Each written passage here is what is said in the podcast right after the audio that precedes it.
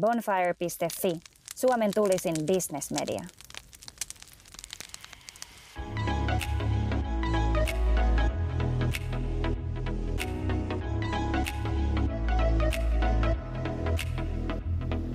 No niin, Bonfire Walkcast kulkee tällä kertaa Porvoossa ja mulla on kävelyseurana kirjailijaterapeutti Tommi Helsteen. Moikka. Morjes.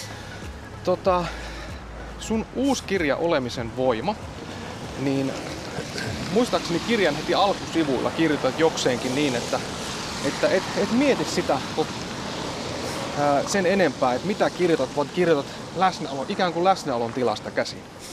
Meillähän on tämä Walkasti aika pitkälle menee, menee samalla konseptilla, mutta Joo. mielenkiinnosta, minkälainen polku sulle itsellesi on ollut kontrollista irti päästäminen? Oho, se on valtava prosessi ollut.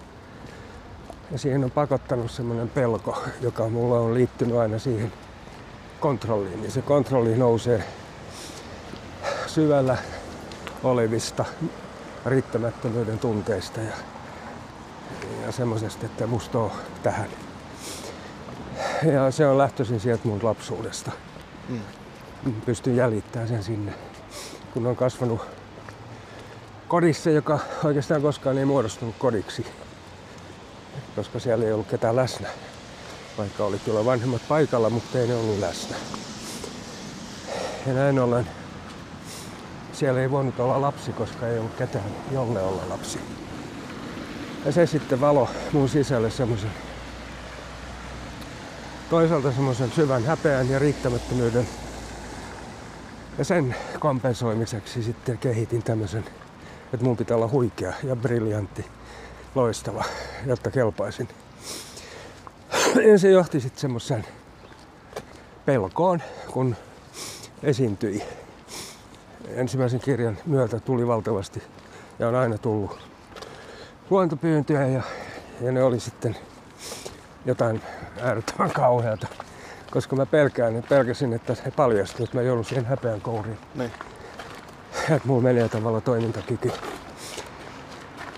Ja erityisesti niin kuin ennen tilaisuuksia tämä oli, tämä vallitsi. Mutta sitten mä pääsin aina pois siitä sitten vähitellen, kun se tilaisuus al- alkoi. Mutta tota, se sitten johti siihen, että mä rupesin miettimään, muistaakseni vielä yhdessä lentokoneessa istuessa, niin kun oli hyvä olla, olin läsnä ja, Mm. ja oli helppo olla menossa luennoimaan jonnekin. Ja sitten muistui mielessä auditorio.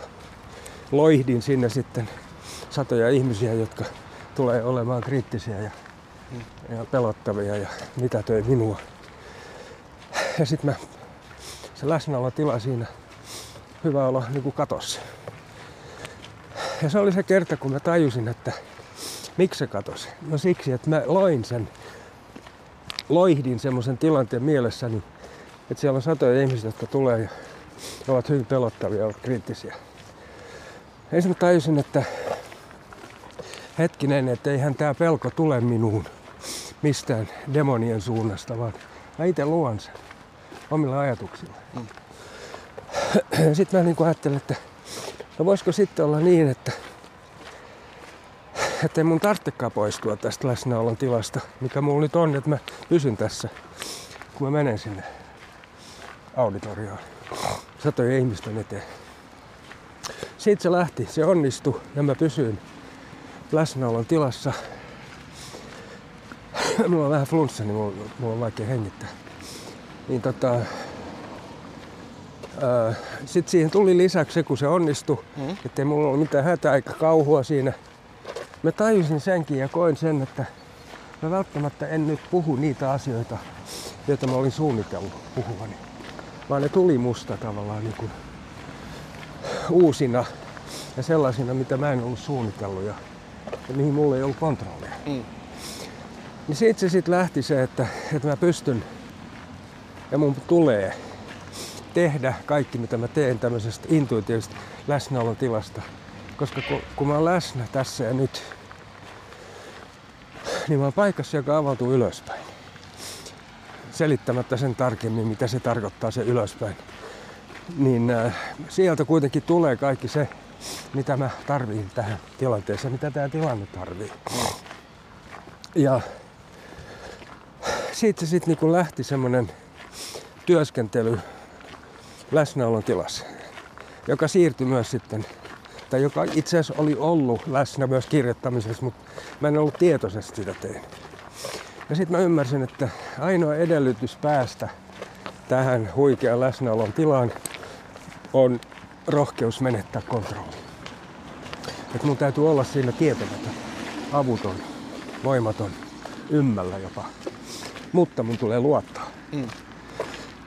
Et sitten kun mä luotan siihen, niin kun mä kirjoitan esimerkiksi, mä, se luottamus ilmenee siten, että mä paan kädet koskettimille näppäimistöllä ja rupean jostain kirjoittaa. Mm. Enkä odota jotain inspiraatiota jossain. Kirjoitan sitten, jos tulee inspiraatio. Mä teen niin luottamuksesta käsin, että mm. et, et se tulee, kun hän ryhdyn. Niin tämmöinen pitkä vastaus tähän sun kysymykseen. Mutta sähän on tosi tuottelias niin kuin kir- kirjailija juurikin, että onko mä laskenut, että kerran vuodessa vai kahdessa on tullut nyt ainakin viime aikoina teoksia? On tullut koko ajan joo, 38 kirjaa yhteensä. Mikä, mitä sä näet, että jos mietitään sun kirjoja, niin onko siellä joku, joku sulle itsellesi joku sellainen kantava, kantava ajatus tai teema, mikä kulkee läpi niissä kaikissa teema, tai siis niin aiheethan kirjoissa on ollut siinä mielessä hyvin erilaisia, että on käsitelty enemmän työelämää ja sitten toisessa taas enemmän parisuudetta, mutta onko sulla itselläsi joku semmoinen tavallaan ajatus, mikä kulkee läpi kaikissa sun teoksissasi?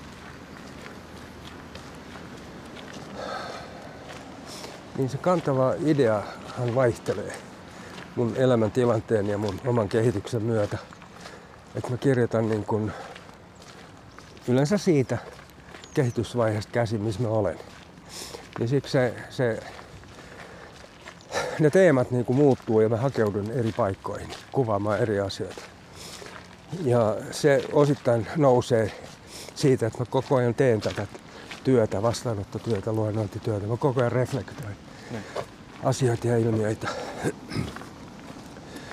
Et se, se on niin moninaista, että mun on vähän vaikea poimia sieltä jotain yksittäistä asiaa, joka olisi keskeinen. Mutta jos nyt jotain pitää poimia, niin ehkä se, että, että ihminen ei oman itsensä varassa tule selviytymään tästä elämästä. Että hänen täytyy jollain tavalla nöyrtyä. Ehkä sen kautta, että ajautuu umpikujaan. Ja, ja siellä sitten kärsimyksen keskellä ja tuskan keskellä kenties hän herää tutkimaan itseään sen sijaan, että syyttää ympäristöä ja, ja muita ihmisiä ja olosuhteita. Ja se, että hän ryhtyy tutkimaan itseään, merkkaa sen paikan, josta alkaa syntyä tietoisuutta. Koska muita tutkimalla ei synny tietoisuutta. Mm. Toi on mielenkiintoista, minkä sä tuossa nostitkin esiin, että, että että se yleensä vaatii sen umpikujaan ajautumisen. Joo. Luuleeko että onko ton kaltaisen niin kuin, tietoisuuden ää, löytäminen, löytäminen on mahdollista ilman, että, että ekaan rämpii tavalla tai toisella siellä pohjamudissa saakka? Teori- teoriassa tietysti on, että se, ei se sinänsä vaadi sitä, mutta jos sulla on hyvin vahva ego, jonka varaan sä oot niin ripustautunut ja oot omavoimainen ja suvereeni ja itseriittoinen, niin se ego sinussa muodostuu tietoisuuden esteeksi. Mm. Ja silloin jonkun täytyy sille egolle jotain tehdä.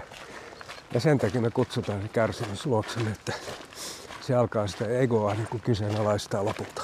Tai me alamme kyseenalaistaa egoa ja se tapahtuu ei egoa murskaamalla eikä tappamalla, vaan katselemalla sitä. Silloin se, joka sitä katselee, on se, joka jo on syntymässä tietoiseksi. Se ei enää samastu siihen ollaan tällä hetkellä kävelemässä tässä Porvoojoen rannalla. Tässä jotenkin mukavan lepposa ja kotosan näköistä, kun täällä istuu tämmöisiä miehiä kalastamassa. Ootko itse muuten, tykkäätkö kalastaa? No en voi sanoa, että olisin erityisen.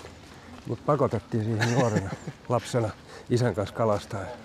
Kyllä mä sitä kokeillut, mä en koskaan saanut mitään, mä turhauduin. Mutta onko mä ymmärtänyt oikein, että, että, että merellä on kuitenkin sulle on, erityinen merkitys? Onko se nyt purjahdiksa vai? Joo, no nyt itse asiassa myyn veneen nyt tänä vuonna. Mulla on ollut vene vuodesta 86 lähtien. Nyt myin sen. Nyt on veneetön. Tota, niin, miten sitten, jos mietitään tämän päivän työelämää, niin toi, toihan on tosi lohdullista toi, mistä sä puhut ja kirjoitat. E, juurikin tämä, että ihminen, ihmiset niin kuin uskaltaisivat enemmän niin kuin tunnustaa sen, että eivät pärjää yksin. Joo. Ja hakea sitä kautta niin kuin apua myös muualle. Mutta tota, mun nähdäkseni ainakin tämän päivän työelämähän monilta osin nimenomaan ei tue tätä, vaan että aika paljon just nimenomaan niin kuin mennään sen suorittamisen ja Joo. suorittamisen ja semmoisen niin kuin, no nyt vähän ikävä sana, mutta, sana, mutta semmoisen pätemisen kautta. Joo.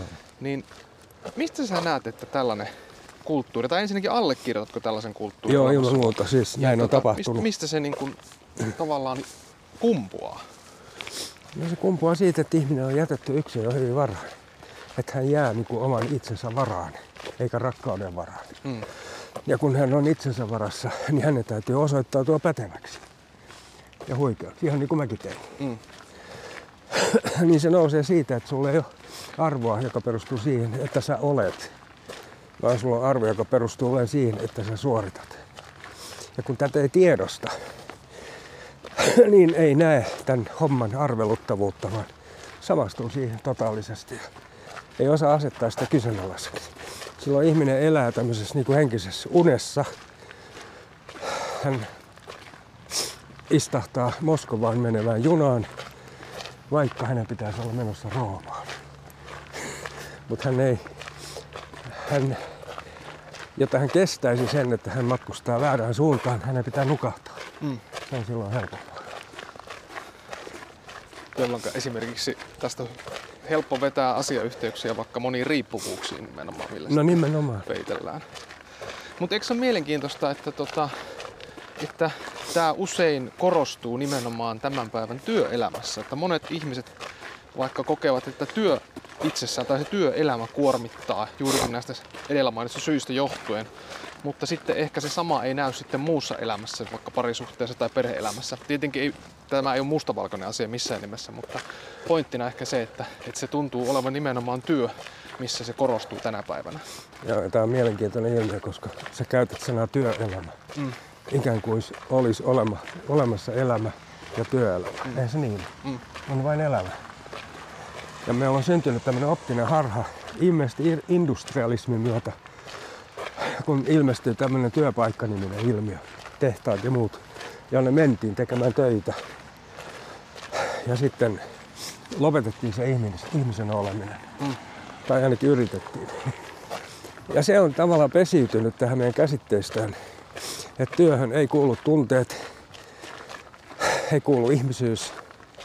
Johtaminen on pelkkää asiajohtamista. Tosin on, onhan, ollaanhan siitä jo poistumassa. Mutta tämä ilmiö mun mielestä on tässä taustalla. Eli siis industrialismi, joka loihti tämmöisen työpaikan käsitteen ja syntyi työelämä, syntyi käsite vapaa-aika, syntyi käsite palkka, loma. Kaikki nämä tämmöiset, tämmöiset tota, jotka ikään kuin irrotti väkisin Mm. työn elämästä. Ja samalla kun se sen teki, niin irrotti ihmisen omasta tekemisestä. Mm. Ja, ja tekeminen villiintyi, koska sen avulla piti hankkia sit se ihmisarvo ja merkityksen kokeminen. Tämä on pitkä kehitys, satoja vuosia kestää. Ja monilta paikoilla nyt, tai mo- monethan nyt uumoilekin sitä, jota pohtii sitä, että, että pitäisikö tavallaan tämä kuva aika radikaalisti pystyä nyt Joo. muuttamaan. Että, Ja nythän tämä etätyö on itse asiassa sitä jo muuttamassa. mm. Että ei ole enää sillä työpaikkaa, johon pitää jatkuvasti mennä. Mutta onko se kuitenkin sitä, että, että, että näistähän puhutaan tosi paljon jo tänä päivänä. Mutta Joo. että, että onko se kuitenkin jäänyt sitten vielä toistaiseksi vähän liikaa pelkän puheen tasolla? Joo, ja hyviksi aikomuksiksi. Niin. Että ne kirjataan ylös, jotta niitä ei tarvitse tehdä. Niin sillähän saa helposti, se on vähän niin kuin tietynlaista politiikkaa, että sä saat helposti sillä niin kuin suosiota, että nostat näitä Joo. inhimillisiä asioita työyhteisössä esiin. Kyllä. Mutta sitten just nimenomaan se, että mikä se käytäntö on, Joo. niin Nyt mun, mun tilannehan on se, että mä oon tehnyt yli 45 vuotta työtä, et, terapiatyötä. Ja mä oon nähnyt, mikä se on se muutosprosessi. Mikä siihen saattaa johtaa ja mitä se on ja miten sitä voi tu- tukea. Niin sen takia mä ton kirjan kirjoitin, että mulla on niin näky siitä, mikä se muutosprosessi käytännössä on, miten, että se lähtee ihmisestä itsestään. Että se ei ole mikään semmoinen ulkoinen aikomus, vaan se lähtee sisältä itsestä. Että syntyy tietoisuutta. Ja erityisesti johtajasta sen on hyvä lähteä. Niin sen takia me ollaan käynnistämässä tämmöisiä ohjelmia, joissa tota, tuetaan esimiehiä, johtajia ja yleensä ihmisiä mm. niin kun, näihin, että et syntyisi johtaminen läsnäolon tilasta käsin. Mm. Tota, niin, miten käytännössä, jos en usko, että, tai veikkaan, että aika monet johtajat, esimerkiksi nyt yritän olla laittamatta stereotypioita, mutta, mutta ovat pragmaattisia henkilöitä, ketkä tavallaan ajattelevat aika käytännönläheisesti, niin, niin miten tällaisia asioita, kun tietoisuuskin on aiheena sellainen, mikä saattaa helposti kuulostaa korvaan semmoiselta ylähötöltä, voisiko näin sanoa. Kukkahattu niin, niin, sä tiedät mitä mä ajan takaa yeah. tavalla. Niin mitenkä tällaisessa tilanteessa niin kun, sä lähtisit lähestymään kyseistä henkilöä? Mä lähtisin lähestyä sellaisia henkilöitä, jotka haluaa muutosta, mm. jotka itse sitä haluavat. Ei niin, että se liimataan hänen päälle ulkoapäin, niin silloin sit syntyy korkeintaan hyviä elämyksiä ja hyviä aikomuksia, mm. mutta ei todellista muutosta. Se todellinen muutos on jo paljon haastavampi asia. Ensin pitää mennä hurjan syvälle ihmisen rakenteisiin ja siinä, siinä tarvitaan niin osaamista ja taita, taitavuutta mm. tehdä se. Mikä, että se, mikä... että se, sen muutoksen täytyy tulla ihmisestä, joka haluaa sitä. Ja yleensä on niin, että ihminen haluaa sitä vasta, kun hän tajuaa sen, että hän ei enää pärjää. Eli ollaan juuri siellä pohjamudissa Joo. taas. Juuri näin. Ja silloin ihminen kokee, että hän on jotenkin tappiolla tai, tai hävinnyt. Mutta tosiaan se on, että se on se kohta, josta todellinen kasvu voi lähteä liikkeelle. Eli hän on tullut parhaaseen mahdolliseen paikkaan, eli umpikujaan. Eikö se ole jännittävää, että miten tämä niin yksilötasolla niin heijastuu hirveän samantyyppisenä, niin kuin jos miettii kollektiivista tasoa tällä hetkellä. Jos vaikka ajatellaan vaikka ilmastonmuutosta ja biodiversiteettikatoa, Joo. niin tavallaan, että tässäkin asiassa aika pitkälle täytyy mennä Joo. ennen kuin ollaan valmiita sitten Joo. tekemään sitä muutosta. Kukaan ei muutu ennen kuin muuttumisesta kieltäytyminen alkaa olla liian tuskallista. Mutta minkä takia se on niin tus? Niin minkä takia se on niin vaikea se muutos silloinkin, kun tietää sen, että, että tota, sille on tarvetta? No sen tietää päällään. Mutta se ei riitä, se synnyttää vain hyviä aikomuksia, niin, niin kuin puhuttiin. Ja täytyy kokea syvällä sisimmässään, joutua itsensä kanssa niin kuin ymmälle ja umpikujaan ja nöyrtyä. Ja silloin se nöyrtyminen on tosi vaikea, koska ihminen kuvittelee, että jos hän myöntää virheensä ja eksyneisyytensä, niin hän tuhoutuu. Hänet hylätään. Mm. Hän ei taju sitä, että siitä se vasta alkaa. Se on se ensimmäinen askel kohti kasvua. Ja kun me eletään semmoisessa kulttuurissa, joka pitkälti perustuu häpeään. Eli häpeä kulttuurissa heikkous muodostuu huonoudeksi. Ja siksi kukaan ei halua olla heikko, koska kukaan ei halua olla huono. Se heikkous tulkitaan niin kuin väärin. Pohjalla on väärä ihmiskuva. Mm. Että ihminen mukaan on olento, jonka tulisi selviytyä yksin. Mutta kun se ei ole niin. Semmoista ihmistä ei ole. Niin, ja pohjalla myös on ajatus siitä, että tulee hylätyksi sitten sieltä yhteisöstä. Joo, juuri näin, että ei saa sitä rakkautta, mihin, mihin hillittömästi sillä suorittamisella pyrkii. Ja sitten on se tragiikka, että mitä enemmän sä pyrit saamaan rakkautta ja hyväksyntää suorittamalla ja miellyttämällä muita, heti kun sä aloitat sen arveluttavan puuhan, niin, niin sä menetät rakkauden. Niin just. Koska sitä ei voi saada ansaitsemalla. Sen saa vain silloin, kun tarvitsee sitä. Eli silloin, kun ihminen jo tietää, tunnistaa oma heikkoutensa. Sä puhut tuossa uudessa kirjassa myös, tai käytät aika paljon sellaista termiä kuin huokoisuus. Joo. Mitä sä tarkoitat? Avaa vähän sitä termiä, mitä, mitä se sulle tarkoittaa? No se liittyy tuossa kirjassa niin kuin kalenterointiin ja ajankäytön suunnitteluun. Et jos, jos se tavallaan niin kuin et ole läsnä itsessäsi niin, niin sä et ohjaa itseäsi, vaan asiat ohjaa sua. Mm. Ja silloin sä meet palaverista toiseen, tehtävästä toiseen, katkaisematta sen, sen edellisen pa- palaverin kuormaa Mm. Ja problematiikkaa, niin sä kannat sen mukana sinne seuraavaan. Niin just. joka tarkoittaa sitä, että sä et ole läsnä. Ja sä keräät uutta kuormaa, jonka sä viet seuraavaan palaveriin. Eli sun pitäisi luoda semmoisia huokoisia, hu, niin kuin huokoinen kalenteri, jossa on tyhjää, vaikka viisi minuuttia tai kymmenen minuuttia, jolloin sä ikään kuin laskeudut uudestaan todellisuuteen ja itteesi pois siitä suorittamisen vimmasta. Eli vaalit tällä tavalla niin kuin tietoisuutta, että sä pysyt läsnä itsessäsi. Sillä silloin, kun sä oot läsnä itsessäsi, Mm. niin sä johdat niitä asioita, mitä sulla on. Sen sijaan, että asiat johtaa sua.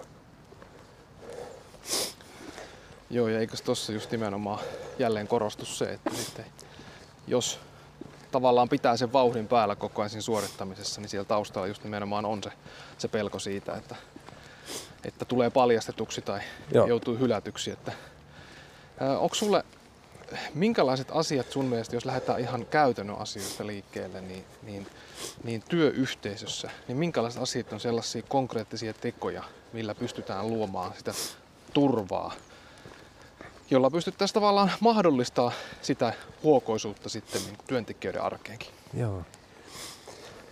No lähtökohta se on se, minkä mä oon tajunnut pitkän urani kuluessa, että ihmisen syvin tarve on nähdyksi ja kuulluksi, kohdatuksi tulemisen tarve. Niin, niin kaikki semmoinen toiminta työpaikalla, joka lähtee tästä ja synnyttää tätä, synnyttää turvallisuutta ihmisissä, koska he tulee kohdatoiksi. Ja silloin kun syntyy turvallisuutta, Mm. hätä vähenee, pelko poistuu ja sä vapaudut olemaan se, joka sä oot. Sen sijaan, että sä teet suorittamista pelosta käsin. Ja ne voi olla hyvin pieniä asioita. Katot ihmisiä silmiin, kun sä puhut. Mm. Näytät tällä tavalla, että sä oot nähnyt, sä oot kuullut. Ja kuuntelet. Kun toisella on tarve puhua tuolla nähdyksi ja kuulluksi, niin kyllä se vaistoo sen, että jos et saa läsnä etkä kuuntele, niin silloin tavallaan se puhe suussa mon- mongertuu. Mm. Ja sä et saa sanottua sitä, mitä sä haluat. Koska sä vaistoat, että toinen ei ole siinä. Se ei kuuntele. Miten sä näet tänä päivänä, mun tulee mieleen tosta ainakin noin älypuhelimet ja, ää, ja muut laitteet, kun ihmisethän aika pitkälle, jos miettii keskusteluakin, ei ole mitenkään tavatonta, että ihmiset selaa kännykkää samalla. Joo, se on ihan älytöntä. Se on aivan älytöntä, koska se on selkeä viesti siitä sulle, Mm. että sä et ole tärkeä. Se puhelin on tärkeä. Ja silloin se toimii just niin kuin synnyttää niin kuin mitätöintiä ja häpeää. Huonoutta. Joo, se on jännä kuinka niin kuin välittömästi se tuleekin se tunne siitä, kun puhuu ja jos toinen sitten, vaikka se viattaa, hän viattomasti vaikka katsoisi vain jonkun viestin, mikä Joo. ei vaikka liity siihen hetkeen sen, tai ei keskeytä sitä hetkeen sen enempää, mutta että kuinka välittömästi se aivot reagoi sen heti, että, Joo, niin on. että se läsnä Koska se on, sä reagoit ihan johonkin, joka on totta. Se poistuu siitä. Se ei ole enää siinä. Mm. Silloin se tavallaan kertoo sulle, että sä et ole tärkeä. Mä voin hyvin poistua tästä hetkeksi ainakin. Koita pärjätä. Miten sä itse koet sen, tota, suohan pidetään, sä, ei var, en varmaan niin kuin paljon valehtele, jos sanon, että olet yksi niin kuin Suomen tunnetuimpia ja niin kuin, tota, niin terapeutteja ja, ja hyvinvoinnista, jos nyt tällaista termiä voi käyttää, niin kirjoittavia ja puhuvia henkilöitä.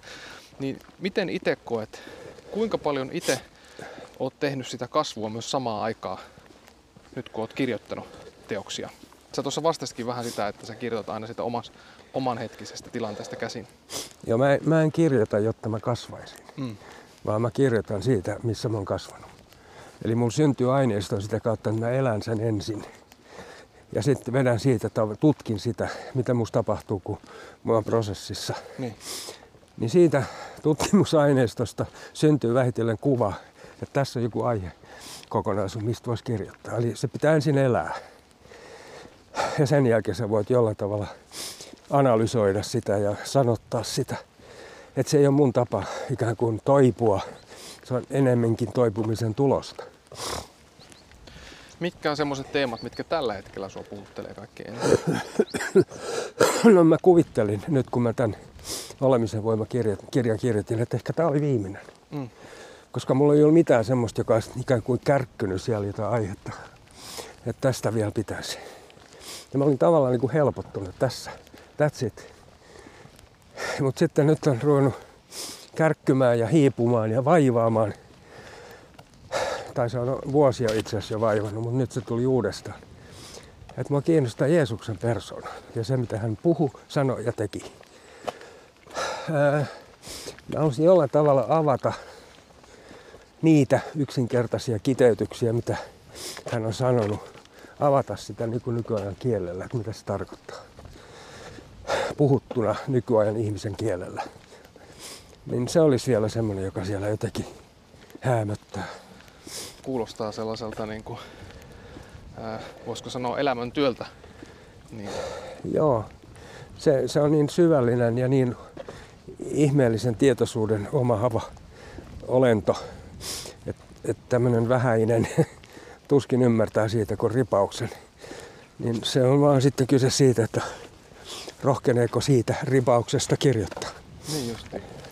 Tota, niin, miten sä ylipäätänsä näet sen, että, että onko loppupeleissä oleellista se, että meillä on elämässä se tietty mysteeri, mitä ei edes yritetä ratkaista, vaan tavallaan hyväksytään se mysteerin olemassaolo. Joo.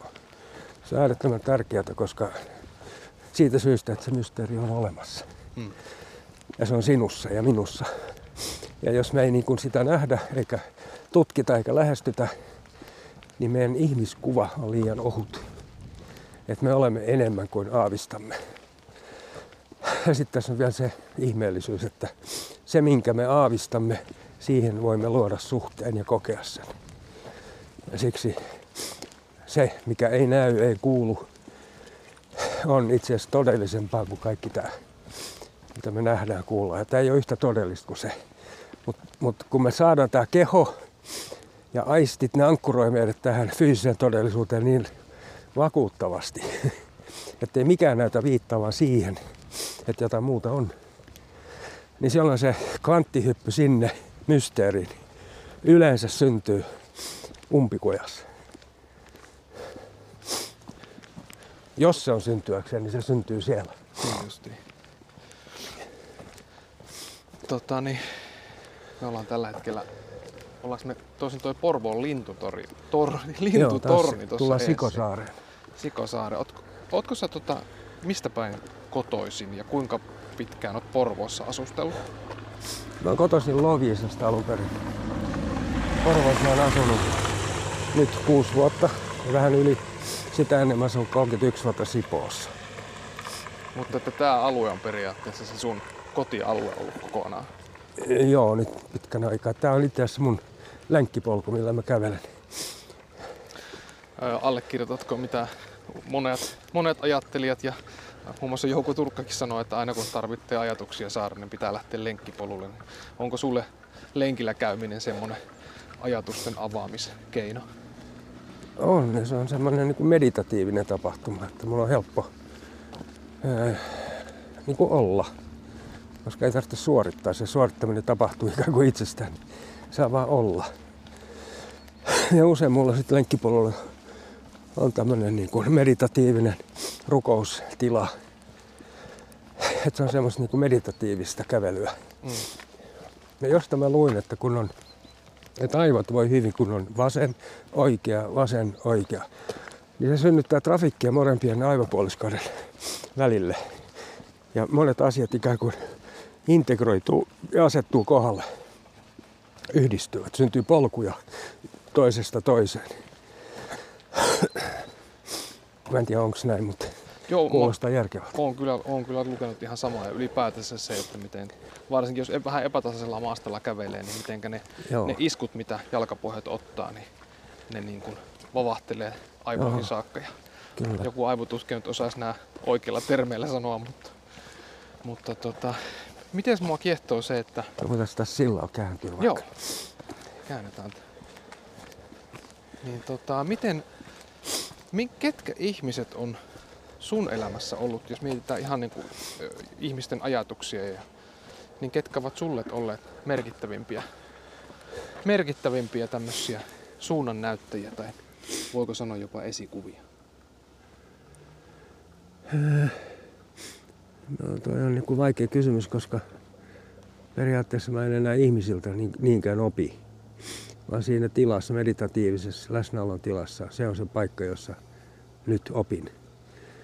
Ja se merkitsee siis tämmöistä Kristusyhteyttä, dialogia Kristuksen kanssa ja siihen, siihen opetusprosessiin asettumista, joka on se, josta nyt kaikki mulla ammentuu. Mutta sitten siellä on joitakin ihmisiä ollut, joita on kuunnellut YouTubesta aika paljon. Eckhart Tolle on yksi. Sitten on semmoinen kuin John Butler, englantilainen yli 80-vuotias alun perin maanviljelijä. Sitä mä kuuntelin varmaan vuoden päivät hyvin usein, koska siinä on semmoista aika jännää läsnäoloa ja semmoista niin kuin, ää, ajatuksettomuutta. Mm. Ei ajattelemattomuutta, vaan ajatuksettomuutta. Ja semmoista, että hän tekee asiat jotenkin niin yksinkertaisiksi. Hänellä ole varaa tehdä sitä. On jo varaa, koska hän on niin vanha, niin pitkään meditoinut. Kuusi, yli 60 vuotta. Niin tavallaan se puhe on hyvin yksinkertaista ja että siitä, niin kun, sitä on helppo kuunnella ja se on nöyrää puhetta. Se, se, mun mielestä hän, hänestä näkyy se, että mitä, mitä viisaammaksi ja tiedostavammaksi ihminen tulee, sitä nöyremmäksi hän tulee. Mm. Että hän on hyvin tieto, niin kuin joskus sanon, että suuret ihmiset ovat hyvin tietoisia pienuudestaan, kun taas pienet ihmiset ovat hyvin tietoisia suuruudestaan. Ja tästä John Butlerista näkyy tämä pienuuden tunto hyvin semmoisella, se ei ole millään tavalla semmoista pöyhkeilevää pienuutta, vaan se on totta. Sitä on hyvä kuunnella. Ja eikö se monesti kuulee sanottavan sen, että mitä enemmän oppii, niin sitä, sitä tota, enemmän huomaa, kuinka vähän ymmärtää. Näin, ja niin hän tekee. Ja toi Eckhart Tolle, niin tota, läsnäolon voima, niin tämmöisen niin sanotun henkisen kirjallisuuden klassikko teos, jota on ollut mielenkiintoista huomata, että viime vuosina niin sekä liike-elämässä monet, monet niin kuin johtotason henkilöt ovat tuoneet esiin, että se kirja on vaikuttanut heihin. Ja sitten yksi kuuluisin esimerkki lienee tota, uh, uransa sitten niin kuin uh, rap-artistina lopettanut Cheek, joka Jaa. hän, Jare Tiihonen hän toi monta kertaa esiin, että tämä läsnäolon voima oli hänelle kirja, mikä niin kuin, ää, oli jollain tapaa niin kuin elämää mullistava. Joo. Ootko kiinnittänyt itse huomiota siihen, että tämmöinen tietynlainen henkisyys on aika voimakkaastikin nostanut päätänsä viime vuosina tai vuosikymmeninä. Ehkä tarkoitan tällä sitä, että, että just tämmöiset tollen kaltaiset ajat, ajatuksetkin, niin niin ostetaan yhä laajemmin ja laajemmin myös niin kuin esimerkiksi liike-elämässä. Joo, että Ollen varmaan yksi niin kuin voima ja rikkaus on siinä, että hän sanottaa asioita ihmisten kielellä, ei, ei pyhällä kielellä, mm. uskonnollisella kielellä, vaikka hän periaatteessa niistä asioista koko ajan puhuu. Mutta hän onnistuu sanottamaan ne semmoisella kielellä, joka ei herätä vastenmielisyyttä. Mm. Et siinä on hänen voimansa ja tietysti siinä, että hänellä on hyvin pitkä ura ja ja hänkin on noussut sieltä äärimmäisestä niin kuin tuskasta ja epätoivosta. Et se on ollut hänen rikkautensa, että hän on sen tien käynyt. Koska ihminen pääsee ylös vain alakautta. Et jos sä menet suoraan ylös menemättä alakautta, niin susta tulee uskonnollinen tai idealistinen, ideologinen. Ja samalla sä rakennat sinne tämmöisen romahduksen. Mm. Ennemmin myöhemmin sä tiput sieltä koska sä et ole todellisuudessa. niin semmoinen hengellisyys, joka nousee todellisuuden tajusta, joka säilyttää yhteyden ihmisen raadollisuuteen ja heikkouteen, niin, niin, niin se on ainoa tie ylös, niin kuin alakautta. Ja silloin kun sä menet alakautta ylös, niin sä et myöskään itse ole itseäsi sinne ponnisteluun. Sun, niin, sut on sinne nostettu sillä, että sä oot nöyrtynyt. Sulla, sulla, sulla on mun nähdäkseni vähän sama kuin Tollella kanssa, että, että kirjoitat, kirjoitat samantyyppisistä teemoista, mutta, mutta, mutta sillä lailla, että aika laaja yleisö, voisiko sanoa, niin, niin ostaa sen omakseen ja pystyy niin lukemaan. Mutta mietitkö sä itse koskaan tällaista, koska sehän on totta, että, että tosi monelle, tai uskonnosta tai uskosta puhuminen tai kirjoittaminen on vaikeaa, koska se herättää niin, voimak- äh, niin herkästi defenssiä. Että mm. saattaa olla, että se sama asia jos kirjoitat jonkun saman asian ja sitten yhdistätkin siihen kristinuskoon, niin se herättääkin yhtäkkiä siinä lukijossa defenssiä. Niin mm. mietitkö tällaista kirjoittaessa ollenkaan? Mä todella paljon, koska mä haluan välttää sen, sen että muutun, muutun tota ilmiöksi, jossa punaiset liput heilahtaa. Koska silloin kun punaiset liput heilahtaa, niin ajattelu loppuu. Mitä tarkoitat tällä punaiset liput heilahtaa? No sitä, että sust, tulee, sut koetaan niin kuin joksikin, mitä sä et ole. Niin just.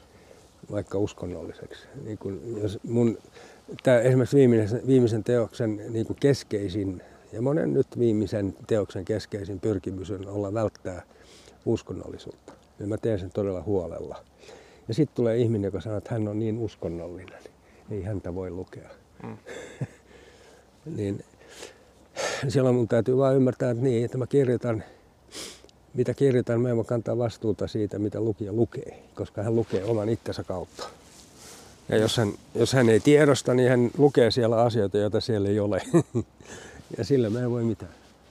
Täytyy vaan antaa ihmisille oikeus tehdä näinkin. Mm.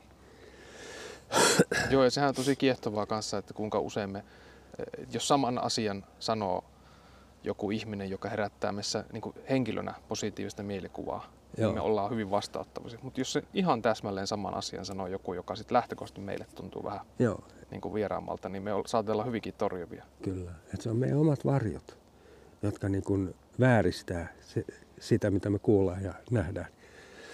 Että me ei nähdä todellisuutta, me nähdään oma varjomme. Ja se, kun me ei sitä tiedosteta, niin me tulkitaan siitä. Siitä syntyy tulkinta, että todellisuus on tämmöinen. Siis mä en näe toista ihmistä esimerkiksi, vaan mä näen itseni hänessä. Mm. Ja kun mä en tätä tiedosta, niin mä valtavan varma siitä. Toinen on tämmöinen. Niin että, tämä on tätä, että kun ihminen ei tiedosta, niin hän, hän ei elä todellisuudessa, vaan hän katsoo koko ajan itseään, vaikka hän ei ymmärrä, että niin hän tekee. Mm. Lähdetäänkö Joo. kävelemään takaisinpäin?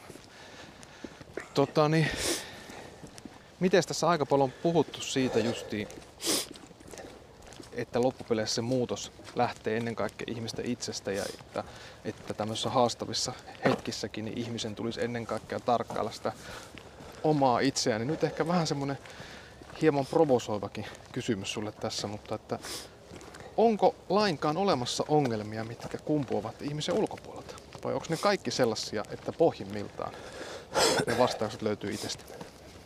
No mä tiedän, äh, maanjäristys esimerkiksi. Mm. On vaikea kuvitella, että se kumpuaa ihmisestä itsestään. Et, et kyllähän meille tapahtuu asioita, joita me ei itse olla toteuttamassa. Vaikka hyvin paljon meidän kärsimyksestä on sitä, mitä me itse luodaan. Mm. Mutta kun on esimerkiksi maanjäristys tai sairastuminen tai mikä se onkaan semmoinen selkeästi ulkoinpäin tuleva asia, niin silloin mun vastuuseen, vastuuksi jää se, että mitä mä suhtaudun siihen asiaan, mikä mulle tapahtuu. Koska se, miten mä suhtaudun, määrittää sen, mikä sen kokemuksen sisältö mulle on, mitä mä ajattelen siitä. Mä voin ajatuksilla, no klassinen esimerkki on just se, että onko lasi puole, puoleksi tyhjä vai puoleksi täynnä. Mm. Se on se mun ajatus, joka päättää kumpi se on. niin, niin tämän ymmärtäminen, että jos mä niin kuin ajatuksilla sabotoin sen sellaisen tietoiseksi kasvamisen, joka tapahtuu, kun mä hyväksyn sen, mikä mulle tapahtuu. En niinkään tutki sitä, mitä mulle tapahtuu, vaan sitä, miten mä suhtaudun siihen, mitä mulle tapahtuu. Niin silloin musta alkaa syntyä tietoisuutta. Ja mä vapaudun. Kristus sanoi, että totuus on tekevä teidät vapaiksi. Mä mietin, että mikä se on se totuus. Onko se joku uskonnollinen dogmi tai mikä se on. Mä pannut siihen tilalle sanan todellisuus. Että kun sä astut todellisuuteen ja oot totta, niin valheet ei enää sido sua. Mm. Vaan sä tunnistat ne valheet ja näet ne ja oot niistä vapaa. Siksi mä pannut tilalle sanan, voisiko ajatella niin, että tietoisuus on tekevä teidät vapaiksi. Joo, mä oon kuullut kanssa jostain sen saman ajatuksen sellaisena, että kun hyväksyy sen, mitä, mikä on, niin e, siitä voi niin tehdä työvälineen tai sen, sen äärellä vapautuu, mutta jos sen sijaan rimpuilee sitä vastaan, niin niin se vangitsee. Niin, se sitoo sut.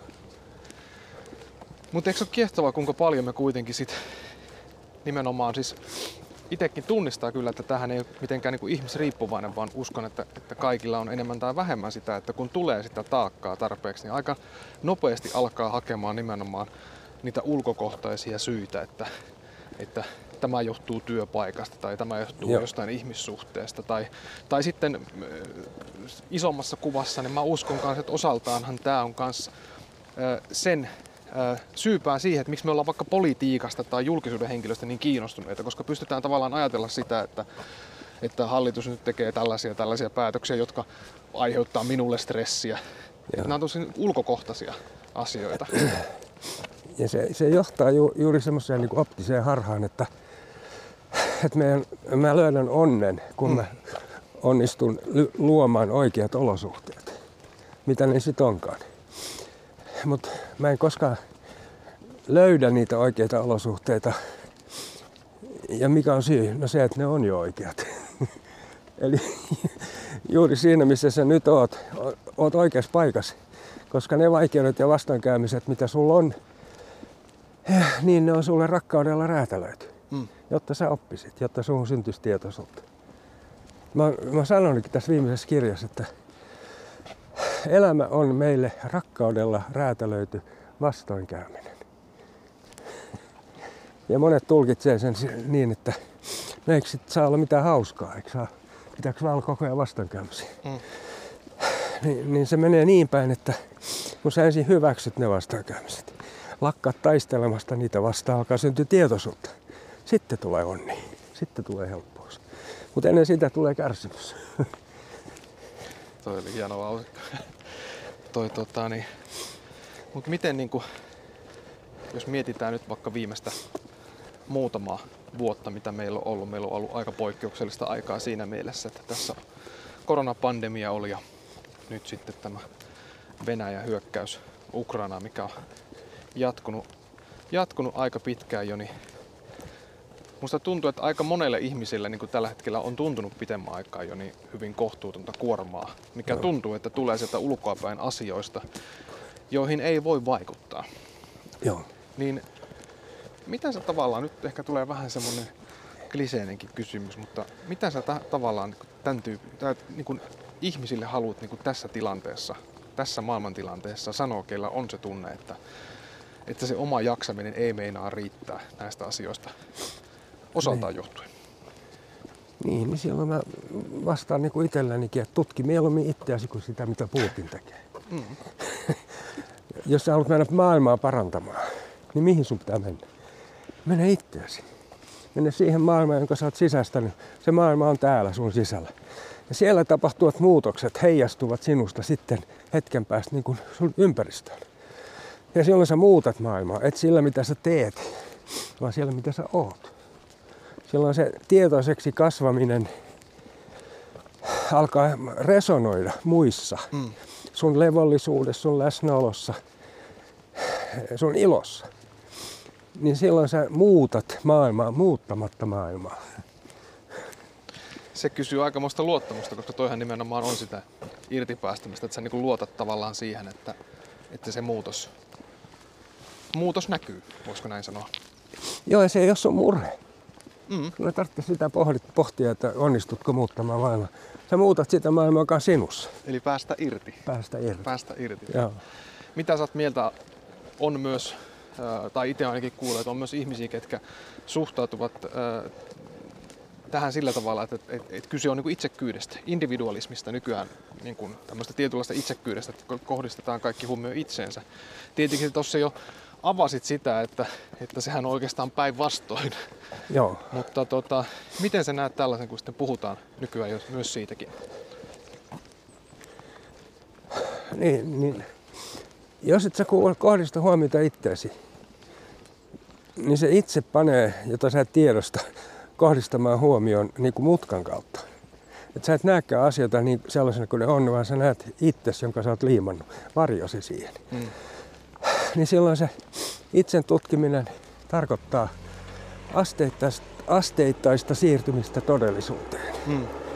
jolloin sä näet asiat sellaisena kuin ne on, eikä sellaisena, miksi, kun, miksi sun varjot ne vääristävät. Ymmärsitkö? Ymmärsit, joo. Joo. Toi, tota, mikä niin kun, jos mietitään niin kun sun elettyä elämää, niin mitkä sulle on ollut niitä suurimpia kasvun paikkoja? No varmaan yksi kovin keskeinen on nuorena, 27-vuotiaana, kun mä jätin alkoholin ö, 17 vuodeksi. Mä olin siinä niin kuin henkisesti kiinni ja, ja tota, mä tajusin sen. Joo. Ja mä menin hakemaan apua ja sain apua. Ja se johti sitten mulle mut tällaiselle uralle, jossa mä olin sitten aika paljon USAssa opiskelemassa ja tutkimassa itseäni. Niin se oli semmoinen, niin kuin, että mä niin kuin irrottaudun siitä, mihin mä olin takertunut. Mm. Ja se synnytti semmoisen avuttomuuden ja voimattomuuden heikkouden tunnistamisen, joka mahdollisti, mahdollisti sitten kaiken muun. Et se on ollut hyvinkin ras, ratkaiseva etappi.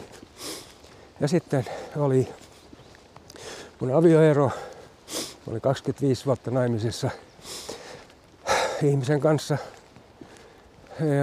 josta mä tajusin, että ei, tämä ei ole oikein. Niin se, että mä uskalsin sitten sieltä itteni niin kuin pelastaa, vaikka se synnytti mielettömän niin kuin kivun ja kriisin. Mutta se oli ratkaiseva, koska se oli se kohta, jossa mä ikään kuin öö, lopetin sen, että mä annoin jollekin toiselle mandaatin määrittää, kuka mä olen. Joo.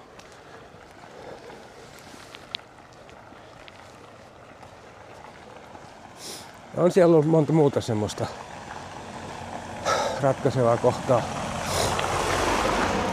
Mut mä en tiedä mikä niistä on ollut ratkaisevin. Mm. Kaikki varmaan yhtä lailla kuin voi sanoa, että ei mikään. Niin ja en mä tiedä, onko elämässä koskaan, vaikka jotkut kokeekin, että on ollut se- joku tietty käännekohta tai kulminaatiopiste, niin onko lopulta elämässä koskaan sellaista selkeää Niin, jotain yhtä, vaan tässä on niin paljon asioita, mitkä muodostaa sen kokonaisuuden sitten, Joo. vaikuttaa toinen toisiinsa. Jos mä ajattelen sitä, missä mä nyt oon, niin mä varmaan nyt siinä, että mä niin kun, ö, ö, uskallan tehdä rohkeita ratkaisuja, asettua tyhjän päälle, tulla avuttomaksi. Ja se on se kohta, jossa mun kaikki pelko niin herää, herää ja aktivoituu. Ja se tarjoaa sitä, että mä otan kontrollin. Mm. Niin nyt mä oon siinä, että mä niin kun teen nämä ratkaisut, koska mä oon kokenut, että ne on oikein. Ja otan vastaan sen pelon ja menen sen pelon kanssa sitten niin kuin Kristuksen eteen. Että mä niin kuin en anna sen vallita, vaan pelko, pelon kanssa menen rakkauteen. Ja tällä tavalla se pelko niin kuin murenee, koska se asettuu rakkauden kontekstiin ja siellä se tyhjenee. Tämä mieletön prosessi, koska mä niin kuin joudun vastatusten hyvin, hyvin, hyvin syvien omassa rakenteessa olevien niin kuin pelon ja häpeän ja syyllisyyden kanssa. Ja ne pitäisi katsoa nyt viimeistään. Vaikka mä oon ne tiedostanut, niin se on eri asia kuin, kuin elää Mm. niin, että se homma muuttuu. Minkälaisia asioita sä pelkäät? No kaikkia semmoisia suuria hankkeita, joissa mä niin kuin tunnistan voimattomuuteni. Ja tällä hetkellä mulla on menossa semmoinen, mä oon rakentamassa taloa tuonne Lovisen asuntomessuille lapsuuteni maisemiin. Ja se on, se on mulla niin kuin ylivoimainen tehtävä. Mä en hallitse, mä en osaa, mä en ymmärrä. Niin. Niin, niin mä niin kuin joudun tukeutumaan ihmisiin ja asioihin, pankkeihin, kaikkeen tämmöiseen, jossa ikään kuin, jotka herättää mun semmoisen perustavaa laatua olevan luottamattomuuden. Että ei mun voi käydä hyvin, tässä käy huonosti. Mm. Niin nyt se kokemus, tavallaan sisäinen kokemus, pitäisi muuttua. Niin että tässä käy hyvin. Mä oon kannettu, tää on suunniteltu, mun ei tarvitse hätäillä eikä kontrolloida. Enkä mä edes voi kontrolloida, kun mä en osaa. Jos mä oon ymmärtänyt oikein, niin tota, Sitten yksi iso asia, Joo, mä keskeytän, tämä meidän ihminen tavattavissa koulutusohjelma. joo. Avaa vähän mikä se on. No se on tämmöinen nelivuotinen, 2 plus 2 vuotinen kasvuohjelma, jota tarjotaan ihmisille, jotka haluaa mm-hmm. itseään kohdata ja, ja, ja alkaa tiedostaa itseään syvemmältä. Ja sieltä syvältä, syvältä löytyneestä olemisen, läsnäolemisen kyvystä voi opetella kohtaamaan toinen ihminen. Joko siinä ammatissa, missä hän on tullessaan, tai sitten, että hän vaihtaa alaa. Niin se oli myöskin semmoinen ohjelma, kun sen, sitä, sen perustamista vuonna 2006 pohdin, että, että mulla on yleensä tämmöinen raakkuva häpeäkorppi, joka tulee ilkkumaan sen. Ei, ei tuommoista voi tehdä. Älä munaa itseäsi. Älä luovu jo. Niin siihen korpille mä sitten on aina vastannut, että voi olla, että sä oot oikeassa. Mutta toisaalta on vain yksi tapa saada selville se. Mm. Eli ryhtyä tekemään. se sitten näyttää, että oliko se mahdollista vai ei. Mm. Ja se on ollut semmoinen, mulla on semmoinen. Ja nyt se on ollut olemassa. Joo, mitä siitä tulee? 15 vuotta. Ja yli 400 ihmistä on sen ohjelman käynyt ympäri Suomea, jotka vie tätä tietoisuutta sitten omalla tavalla eteenpäin. Et se oli mahdollista, ainakin tähän, tähän mennessä. Ensimmäinen kirja oli just samanlainen. Virta ja Että älä semmoista kirjoita, että ethän sä osaa, etkä sä ymmärrä, että sä on mitään kirjoittanut. Se raakkuva, ilkkuva korppi koki sen jotenkin uhkaksi. Jotenkin se yritti mitätöidä. Ja aina kun mulla tulee jotain isoja hankkeita, niin tämä rakas korppi ilmestyy paikalla ja esiintyy oikein vakuuttavasti. Mm. Eli se ei tavallaan häviä mihinkään, mutta se kanssa oppii paremmin elämään. Joo. Mä luulen, että se ei häviä, mutta sen tunnistaa nopeammin ja, ja äh, niin kuin, ei kuuntele sitä. Ne just. Äh, onko ymmärtänyt oikein, että, että, että sun elämänkatsomukseen liittyy aika vahvasti se, että sä uskot suunnit- tietynlaiseen suunnitelmallisuuteen elämän kohdalla? Ää, mitä se tarkoittaa? Siis ta- tarkoittaa sitä, kun puhut tossa, että, että puhuit jossain asiayhteydessä sitä, että, että, että, että luotat, koska ajattelet sen asian sillä tavalla, että se on tavallaan niin kuin suunniteltu jo. Niin... Joo, ei siinä mielessä, että se on niin kuin mun puolesta päätetty. Mm. Mutta semmoista mahdollisuutta mulle tarjotaan. Semmoista huikeusmahdollisuutta. Kyse on siitä, että uskallanko, niin uskonko ja, ja olenko kuuliainen. Et se ei ole mikään semmoinen niinku automaatti, joka laukeaa tai ei laukea. Vaan se edellyttää multa ää, osallistumista. Joo, ja eikös tota, ää, jos mietitään just tuota irtipäästämistä ja niin kuin hyväksyntää, niin sehän usein vaatii nimenomaan sen, mistä tässä oikeastaan niin kuin koko tämän keskustelun aikana alusta astikin ollaan puhuttu moneen otteeseen, että, että pitää luottaa silloin johonkin muuhun kuin omaan itseensä. Joo. Niin tämä mun oikeastaan tämä ontuva aasinsilta tuossa oli siihen, että eikö tämä luottamus äh, ole, tai luottamuksessa tavallaan oleellista on se, että uskotko sä siihen, että asiat voivat mennä hyvin ilman sitä, että ne ovat sun kontrollissa. Joo, Kunnes, ja, kun toisin taas sitten ihminen, kellä ei tavallaan ole mitään, mihinkä hän uskoo tai luottaa, joo. niin silloin se oma kontrolli tuntuu välttämättömältä. Niin onko tuossa loppupeleissä, että, että sillä tietynlaisella uskolla, eikä nyt määritä sitä yhtään sen enempää, no. mutta sillä uskolla on niin kuin todella iso merkitys.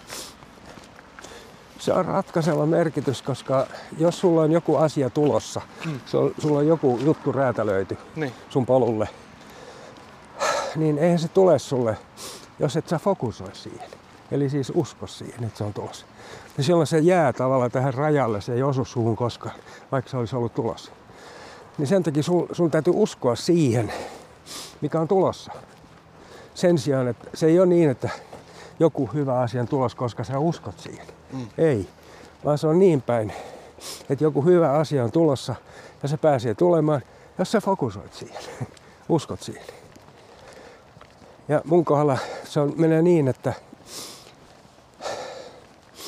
mitä mä äsken, hetki, mutta että miettii, miten mä mietin sen. Että, että mun kohdalla se on niin, että hyvä tapahtuu, kunhan en kontrolloi. Niin. Niissä on päinvastoin. Antaa sen tavallaan Niin. niin. tapahtua, ei Niin, seiso tiellä. joo. Mua kiinnostaa, tiedätkö, että äh, me nytkin ollaan puhuttu aika paljon just nimenomaan sun, niin kun, sun asiantuntijuuden ytimestä ja ihmisyydestä ja näin miten päin, mutta minkälaiset muut asiat tai teemat sua, sua elämässä kiinnostaa? Tuosta merestä me vähän jo mainittiinkin jotain, Joo. mutta minkälaiset muut asiat on sellaiset, mitkä sua niin kuin, ihmisenä kiinnostaa? Kuin ihmisen mieli. No nyt kun mä ostin myytyäni veneen, mä ostin moottoripyörän. Ja tota, siitä on nauttinut ihan suunnattomasti. En ole tehnyt mitään pitkiä reissuja ja se hajoskin täällä sitten lopulta. Et nyt ei ole sitä ollut. Mutta yllättäen, mulla on ollut nimittäin moottoripyöri Mm. nuorempana. Ja mä ajattelin, että se vaihe on käyty. Mutta sitten mulla tuli, kun mä sen veneen myin, mä ajattelin, että mulla tuli mieleen yksi tietty merkki, joka mua kiehtoi silloin, kun mä edellisen pyörän ja veneen myin. Ja mä rupesin tutkia, että onko sellaisia olemassa. Ja sitten mä löysin. Ja siitä se sitten lähti, että mä hankin sen. Aluksi, kun se on niin iso, niin mua pelotti se ihan hirveästi. Jos mä menin viittä metriä lähemmäs, niin mun rupesi sydän hakkaa. Mm. Mutta sitten mä ajattelin, että kyllä mun täytyy itteni pakottaa ton selkää ja lähteä jonnekin. Niin mä sitten hapuillin, hapuillen, opettelin. Ja vähitellen keho rupesi muistaa sen. Että siitä niinku se pelko hävisi. Vaikka on syytä todella varovaisuuteen, kun se on niin raskas ja iso pyörä. Mi- mikä siinä moottoripyöräilyssä on, on se juttu, mikä kiehtoo kaikkein eniten? No varmaan se, että se, se sillä pääset kaikkia asioita pakoon. Mikään ei seuraa. Sun, sun, sun tota, fokus on siinä tiessä ja siinä ajamisessa, koska sen täytyy olla. Mm. Niin se, se, niin kuin lopettaa semmoisen pakonomaisen ajattelun. Eikö tämä ole just nimenomaan läsnäoloa? No sitä, sitähän se on. Ja sitten on siinä on semmoinen, niin vapa- se on nyt on kliseinen asia, mutta on siinä se vapauden tunne, että on, on tämä pyörä, sinä ja tuo maantie. Kliseet ovat usein totta. Niin ovat. Oletko huomannut sen kanssa, että tota, tänä päivänähän ää, meditaatio, mutta myös, niin myös monet ekstreemilajit nauttivat niin kuin suosiota ja uskoisin, että se yksi syy varmasti on se, että, että se arki monella meistä on niin pirstaloitunutta, että me kaivataan edes jotain elämässä sellaista, minkä ääressä voidaan olla niin kuin täysin läsnä. Joo, joka ei ole monimutkaista. Niin. Kyllä. Eikö se ole jännä, että, että niin kuin, tavallaan asia, mikä, minkä jolla, jossain kulmasta, tietystä kulmasta käsin tarkasteltuna, niin on niin kuin se oleellisin ja itsestään selvin asia niin kuin ihmisyyden ydintä. Niin, että se on Joo. jotain, mitä me tavallaan yritetään väenväkisin jostain löytää edes murusen verran. Joo, näin on. Ja sitten kun me etsitään vääristä paikoista, niin me ei koskaan löydetä. Me ei koskaan päästä perille. Koska me ei voida koskaan saada tarpeeksi sitä, mitä me ei tarvita. Niin ja niin kuin tässä nyt ollaan monen kerran oot tuossa maininnutkin, että, että nimenomaan että sen sijaan, että sitä yrittää hakea sieltä ulkoa päin, niin, niin lähtee etsimään ennen kaikkea sieltä niin kuin omista, omasta sisimmästään Joo, käsin. näin on. Näin on. Ja se illuusio on niin vakuuttava se, että täällä- se on jossain täällä ulkona. Täällä se on kesämökki, auto, rahaa, valtaa, mainetta, kunnia. Se on sitä. Liv Ullman, norjalainen näyttelijätär, sanoi jossain vaiheessa, että menestyksessä on se hyvä puoli, että kun sen on saavuttanut, niin huomaa, ettei sitä olisi tarvinnut. Tämä on äärettömän hyvin sanottu, mutta, Mm. mutta sen pystyy sanoa vasta sitten, kun sen on saavuttanut. Sitä ennen se on niin illuusio, Mm. joka tuntuu todelta. Miten tarviiko terapeutti koskaan terapiaa? No mähän on käynyt ainakin 15 vuotta terapiassa. En enää käynyt, en ole käynyt vuosiin, mutta kävin aikoinaan kyllä. Ja se oli hyvin tärkeää, että mä sen tein, koska terapeutti tekee työtä oikeastaan tietoisuudellaan. Mm. Ja silloin sun täytyy se tietoisuus, sen täytyy sinun rakentua. Ja terapia on yksi väline ja työnohjaus. Mutta ei ainoa. On muitakin. Kuinka paljon sulle itsellesi tota, niin, äh, myös siitä kuulee puhuttavaa ja kirjoitettavan nykyään aika paljon, että, että sen ohella, että, että terapiapalveluja suositellaan ja niin puhutaan myös sellaista tietynlaisesta kehollisesta parantumisesta. Eli siitä, että sen sijaan, että sä viet tuonne pääkoppaan ne kaikki sun ongelmat, Joo.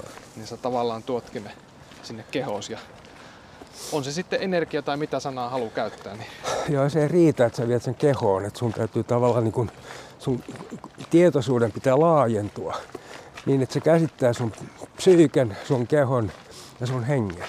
mm. Et, et, semmoista ekspansiosta on niinku kyse.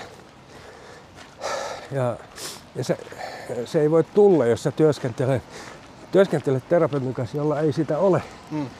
itsessään. Jääkö se silloin niin kuin ulkokohtaiseksi se asiakas? Niin ja se voi jäädä semmoiseksi niinku luteiluksi päässä. Analysoi loputtomasti. Ei pääs mihinkään, mutta analysoi hirveästi ja tietää enemmän.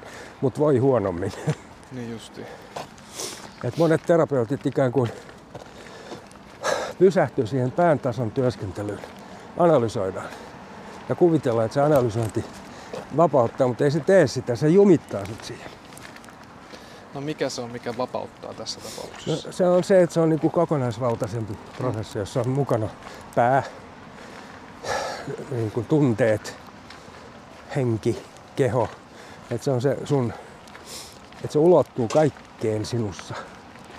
Ja se integroituu sitten sinuun, jolloin siitä tulee sinua. Et se, Me aletaan pikkuhiljaa saapumaan meidän lähtöpaikkaan takaisin tässä Porvoon keskustan tuntumassa, mutta tota, Tom, mitä sä ajattelet, tai mitä sä toivot, mistä sä toivot, tai kysytään näin, mitä sä toivot, että sä jätät tavallaan henkiseksi perinnöksi tähän maailmaan? No ehkä se on juuri tämä tietoisuus, että, että ihmiset löytäisivät sen kautta vapauden. Tietoisuus tekee vapaaksi. Ehkä se, ehkä se, kun mä oon tämmöisestä niin tietoisuuden tilasta käsin niitä kirjoja tehnyt, enkä päästä käsin, niin se, se tietoisuus niissä kirjoissa niin resonoi lukijassa, Mm. jos se on resonoidakseen jos hän on liian kaukana omasta tietoisuudesta itse, niin hän ei kuule mitään resonointia. Hän pitää sitä höpy, hölynpölynä. Mutta heti kun hänessä alkaa uinuva tietoisuus tavallaan niin resonoida, niin hän rupeaa saamaan sitä, mitä siinä kirjassa on. Ja se vahvistaa hänen tietoisuutta ja johtaa vapauteen. Ehkä tämä. Onko sulla itselläsi jotain isoja unelmia vielä, mitä sä haluaisit elämässäsi kokea tai saavuttaa? No kyllähän se on tämä Lovisan koti, mikä nyt siellä on rakentumassa. Ja siihen tulee liittymään tämmöinen johtajien ja vaikuttajien valmennusohjelma, että sitä tulee tapahtua siellä. Se on semmoinen iloinen asia, jota mä toivon, että se toteutuu. Ja onko näin, että kun puhutaan rakentamista, jonka yhdistän tässä remontoimiseen, mitä pidetään yhtenä ihmiselon stressaavimpana asiana, niin onko se niin, että siinä rakennusprojektissa, jos jossain sitä läsnäoloa ennen kaikkea ja tietoisuutta kaivataan? Joo, että et sä niin kuin, ettei sun epätoivos ja osaamattomuutet aikaan asioissa reaktioita, jotka ovat tuhoavia. Ja mulla on onneksi semmoinen tilanne, että mä en itse rakenna, että mulla on tämmöinen talon rakennusfirma, joka hoitaa sen avaimet, avaimet käteen periaatteella. Niin Mutta tietysti mun täytyy sitten siellä valita materiaalia ja su- suunnitella sitä sun tätä. Mutta se on oikeastaan vaan kiva. Kuulostaa hyvältä. Joo. Hei, mä kiitän tässä vaiheessa. Olipa tosi mukavaa, että Oliko? lähit kävelylle ja Mikä tässä oli mukava? Mä uskon, että tässä oli paljon sellaista, mikä, mikä niin kuin jätti pureskeltavaa. Just meihin sanoi, että mä veikkaan, että kaikista näistä Wallcast-jaksoista, mitä on nyt yli 20 jo tehty, niin tää oli kyllä selkeästi keskivertoa. Tai sanotaan näin, että selkeästi keskivertoa syvemmissä vesissä uitiin. Että luulen, että tässä kyllä on aika paljon monelle kuulijallekin pureskeltavaa. No niin. Hyvä. Arvostan. Iloitsen. よし。